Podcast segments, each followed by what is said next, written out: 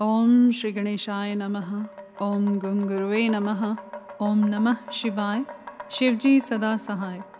रुद्र संगीता पार्वती खंड, अध्याय इकतालीस, बयालीस और तिरतालीस। हिमवान द्वारा शिव की बारात की अगवानी तथा सबका अभिनंदन एवं वंदन। मेनका नारद जी को बुलाकर उनसे बारातियों का परिचय पाना तथा शिव और उनके गणों को देखकर भय से मूर्छित होना।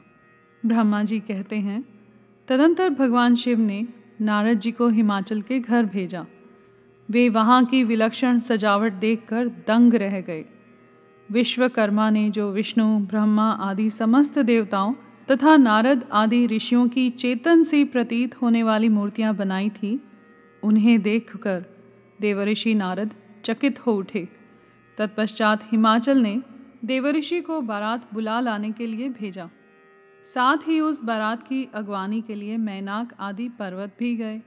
तदंतर विष्णु आदि देवताओं तथा आनंदित हुए अपने गणों के साथ भगवान शिव हिमालय नगर के समीप सानंद आ पहुँचे। गिरिराज हिमवान ने जब यह सुना कि सर्वव्यापी शंकर मेरे नगर के निकट आ पहुँचे हैं, तब उन्हें बड़ी प्रसन्नता हुई। तदंतर उन्होंने बहुत सा सामान एकत्र करके पर्वतों और ब्राह्मणों को महादेव जी के साथ वार्तालाप करने के लिए भेजा। स्वयं भी बड़ी भक्ति के साथ वे प्राण प्यारे महेश्वर का दर्शन करने के लिए गए। उस समय उनका हृदय अधिक प्रेम के कारण द्रवित हो रहा था और वे प्रसन्नतापूर्वक अपने सौभाग्य की सराहना करते थे। उस समय समस्त देवताओं की सेना को उपस्थित देख हिमवान को बड़ा विस्मय हुआ और वे अपने को धन्य मानते हुए उनके सामने गए।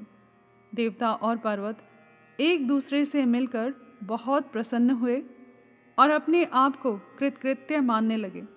महादेव जी को सामने देखकर हिमालय ने उन्हें प्रणाम किया। साथ ही समस्त पर्वतों और ब्राह्मणों ने भी सदाशिव की वंदना की। वे वृषभ पर आरूढ़ थे। उनके मुख पर प्रसन्नता छा रही थी। वे नाना प्रकार के आभूषणों से विभूषित थे। और अपने दिव्य अंगों के लावण्य से संपूर्ण दिशाओं को प्रकाशित कर रहे थे। उनका श्रीअंग अत्यंत महीन, नूतन और सुंदर रेशमी वस्त्र से सुशोभित था। उनके मस्तक का मुकुट उत्तम रत्नों से जटित होने के कारण बड़ी शोभा पा रहा था। वे अपनी पावन प्रभा का प्रसार करते हुए हंस रहे थे। उनका प्रत्येक अंग भूषण बने हुए सर्पों से युक्त था तथा उनकी अंग कांति बड़ी अद्भुत दिखाई देती थी। दिव्य कांति से संपन्न उन महेश्वर की सुरेश्वर गण हाथ में चंवर लिए सेवा कर रहे थे। उनके बाएँ भाग में भगवान विष्णु थे और दाहिने भाग में मैं था। पीछे देवराज इंद्र थे और अन्य देवता आदि भी पीछे तथा अगल बगल में विद्यमान थे। नाना प्रकार के देवता आदि उन लोक कल्याणकारी भगवान शंकर की स्तुति करते जाते थे। उन्होंने स्वेच्छा से ही दिव्य शरीर धारण कर रखा था।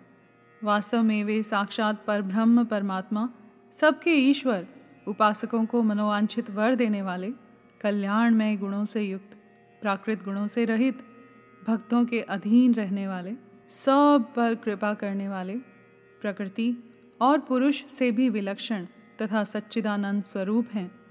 उनके दर्शन के पश्चात हिमवान ने भगवान शिव के वाम भाग में अच्युत श्रीहरि का दर्शन किया। जो नाना प्रकार के आभूषणों से विभूषित हो, विनतानंद गरुड़ की पीठ पर विराजमान थे। मुने, भगवान के दाहिने भाग में उन्होंने चार मुखों से युक्त महाशोभाशाली तथा अपने परिवार से संयुक्त मुझ ब्रह्मा को देखा। भगवान शिव के सदा ही अत्यंत प्रिय इन दोनों देवेश्वरों का दर्शन करके परिवार सहित गिरिराज ने आनंद पूर्वक प्रणाम किया। इसी प्रकार भगवान शिव के पीछे तथा अगल बगल में खड़े हुए दीप्तिमान देवता आदि को भी देखकर गिरिराज ने उन सबके सामने मस्तक झुकाया। तत्पश्चात शिव की आज्ञा से आगे होकर हिमवान अपने नगर को गए। उनके साथ महादेव जी, भगवान विष्णु तथा स्वयंभू ब्रह्मा भी मुनियों और देवताओं सहित शीघ्रतापूर्वक चलने लगे। मुने, उस अवसर पर मीना के मन में भगवान शिव के दर्शन की इच्छा हुई, इसलिए उन्होंने तुमको बुलवाया। उस समय भगवान शिव से प्रेरित होकर उनका हार्दिक अभिप्राय पूर्ण करने की इच्छा से तुम वहाँ गए। मीना तुम्हें प्रणाम करके बोली, मुने, गिरिजा के होने वाले पति को पहले मैं देखूँगी। शिव का कैसा रूप है? जिनके लिए मेरी बेटी ने ऐसी उत्कृष्ट तपस्या की है। तात, उस समय भगवान शिव भी मीना के भीतर के अहंकार को जानकर श्री विष्णु और मुझसे अद्भुत लीला करते हुए बोले। शिव ने कहा, तात, आप दोनों मेरी आज्ञा से देवताओं सहित अलग अलग होकर गिरिराज के द्वार पर चलिए। हम पीछे से आएँगे। यह सुनकर भगवान श्री हरि ने सब देवताओं को बुलाकर वैसा करने के लिए कहा। शिव के चिंतन में तत्पर रहने वाले समस्त देवताओं ने शीघ्र वैसी ही व्यवस्था करके उत्सुकतापूर्वक वहाँ से पृथक पृथक यात्रा की। मुने मीना अपने मकान के सबसे ऊपरी भवन में तुम्हारे साथ खड़ी थी। उस समय भगवान विश्वेश्वर ने अपने को ऐसी वेशभूषा में दिखाया, जिससे मीना के हृदय को ठेस पहुँचे। सबसे पहले बारात के जुलूस में विविध वाहनों पर विराजित खूब सजे धजे बाजे गाजे के साथ पताकाएँ फहराते हुए वसु आदि गंधर्व आए। फिर मणिग्रीवादी यक्ष तदंतर क्रम से यमराज, निरति वरुण, वायु, कुबेर, ईशान, देवराज, इंद्र, चंद्रमा, सूर्य, भृगु आदि मुनीश्वर तथा ब्रह्मा आए। ये सब उत्तरोत्तर एक से एक विशेष, सुंदर, शोभामय रूप गुण से संपन्न थे। इनमें से प्रत्येक दल के स्वामी को देखकर मीना पूछती थी कि क्या ये ही शिव हैं? नारद जी कहते, यह तो शिव के सेवक हैं। मीना यह सुनकर बड़ी प्रसन्न होती और हर्ष में भरकर मनी मन कहती, ये उनके सेवक ही जब इतने सुंदर हैं, तब वे सबके स्वामी शिव तो पता नहीं कितने सुंदर होंगे। इसी बीच में वहाँ भगवान विष्णु पधारे। वे संपूर्ण शोभा से संपन्न, श्रीमान, नूतन, जलधर के समान श्याम तथा चार भुजाओं से संयुक्त थे। उनका लावण्य करोड़ों कंदर्पों को लज्जित कर रहा था। वे पिताम्बर धारण करके अपनी सहज प्रभा से प्रकाशित हो रहे थे। उनके सुंदर नेत्र प्रफुल्ल कमल की शोभा को छीन लेते थे। उनकी आकृति से शांति बरस रही थी। पक्षीराज गरुड़ उनके वाहन थे। शंख, चक्र आदि लक्षणों से युक्त, मुकुट आदि से विभूषित वक्ष स्थल में श्रीवत्स का चिन्ह धारण किए, वे लक्ष्मीपति विष्णु अपने अप्रमेय प्रभा पुंज से प्रकाशमान थे। उन्हें देखते ही मीना के नेत्र चकित हो गए। वे बड़े हर्ष से बोली, अवश्य ये ही मेरी शिवा के पति, साक्षात भगवान शिव हैं।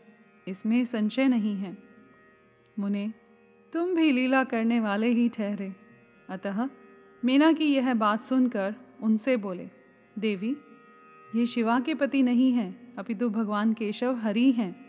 भगवान शंकर के संपूर्ण कार्यों के अधिकारी तथा उनके प्रिय हैं। पार्वती के पति जो दुल्हा शिव हैं, उन्हें इनसे भी बढ़कर समझना चाहिए। उनकी शोभा का वर्णन मुझसे नहीं हो सकता। वे ही संपूर्ण ब्रह्मांड के अधिपति, सर्वेश्वर तथा स्वयं प्रकाश परमात्मा हैं। ब्रह्मा जी कहते हैं, नारद, तुम्हारे इस बात को सुनकर मीना ने उन शुभ लक्षणा उमा को महान धन वैभव से संपन्न, सौभाग्यवती तथा तीनों कुलों के लिए सुखदायिनी माना। वे मुख पर प्रसन्नता लाकर प्रीति युक्त हृदय से अपने सर्वाधिक सौभाग्य का बारंबार वर्णन करती हुई बोली, मीना ने कहा, इस समय मैं पार्वती को जन्म देने के कारण सर्वथा धन्य हो गई। ये गिरीश्वर भी धन्य है तथा मेरा सब कुछ परम धन्य हो गया। जिन जिन अत्यंत तेजस्वी देवताओं और देवेश्वरों का मैंने दर्शन किया है, इन सब के जो पति हैं वे मेरी पुत्री के पति होंगे। उसके सौभाग्य का क्या वर्णन किया जाए? भगवान शिव को पति रूप में पाने के कारण पार्वती के सौभाग्य का सौ वर्षों में भी वर्णन नहीं किया जा सकता। ब्रह्मा जी कहते हैं, नारद, मीना ने प्रेमपूर्ण हृदय से जो ही उपयुक्त बात कही, त्यों ही अद्भुत लीला करने वाले भगवान रुद्र सामने आ गए। तात, उनके सभी गण अद्भुत तथा मीना के अहंकार को चूर्ण करने वाले थे। भगवान शिव अपने आप को माया से निर्लिप्त एवं निर्विकार दिखाते हुए वहाँ आए। मुने, उन्हें आया जान, तुमने मीना को शिवा के पति का दर्शन कराते हुए उनसे इस प्रकार कहा, सुंदरी, देखो, ये साक्षात भगवान शंकर हैं, जिनकी प्राप्ति के लिए शिवा ने वन में बड़ी भारी तपस्या की थी। तुम्हारे ऐसा कहने पर मीना ने बड़ी प्रसन्नता के साथ अद्भुत आकार वाले भगवान महेश्वर की ओर देखा। वे स्वयं तो अद्भुत थे ही, उनके अनुचर भी बड़े अद्भुत थे। इतने में ही रुद्रदेव की परम अद्भुत सेना भी आ पहुँची, जो भूत प्रेत आदि से संयुक्त तथा नाना गणों से संपन्न थी। उनमें से कितने ही बवंडर का रूप धारण करके आए थे, कितने ही पताका की मर्म ध्वनि के समान शब्द करते थे। किन्हीं के मुँह टेढ़े थे तो कोई अत्यंत कुरूप दिखाई देते थे। कुछ बड़े विकराल थे, किन्हीं का मुँह ताड़ी मूछ से भरा हुआ था। कोई लंगड़े थे तो कोई अंधे। कोई दंड और पाश धारण किए हुए थे तो किन्हीं के हाथों में मुदगर थे। कितने ही अपने वाहनों को उल्टा चला रहे थे। कोई सींग, कोई डमरू और कोई गोमुख बचाते थे। गणों में से कितने के तो कोई मुँह ही नहीं थे, कितनों के मुँह पीठ की ओर लगे थे और बहुतों के बहुतेरे मुख थे।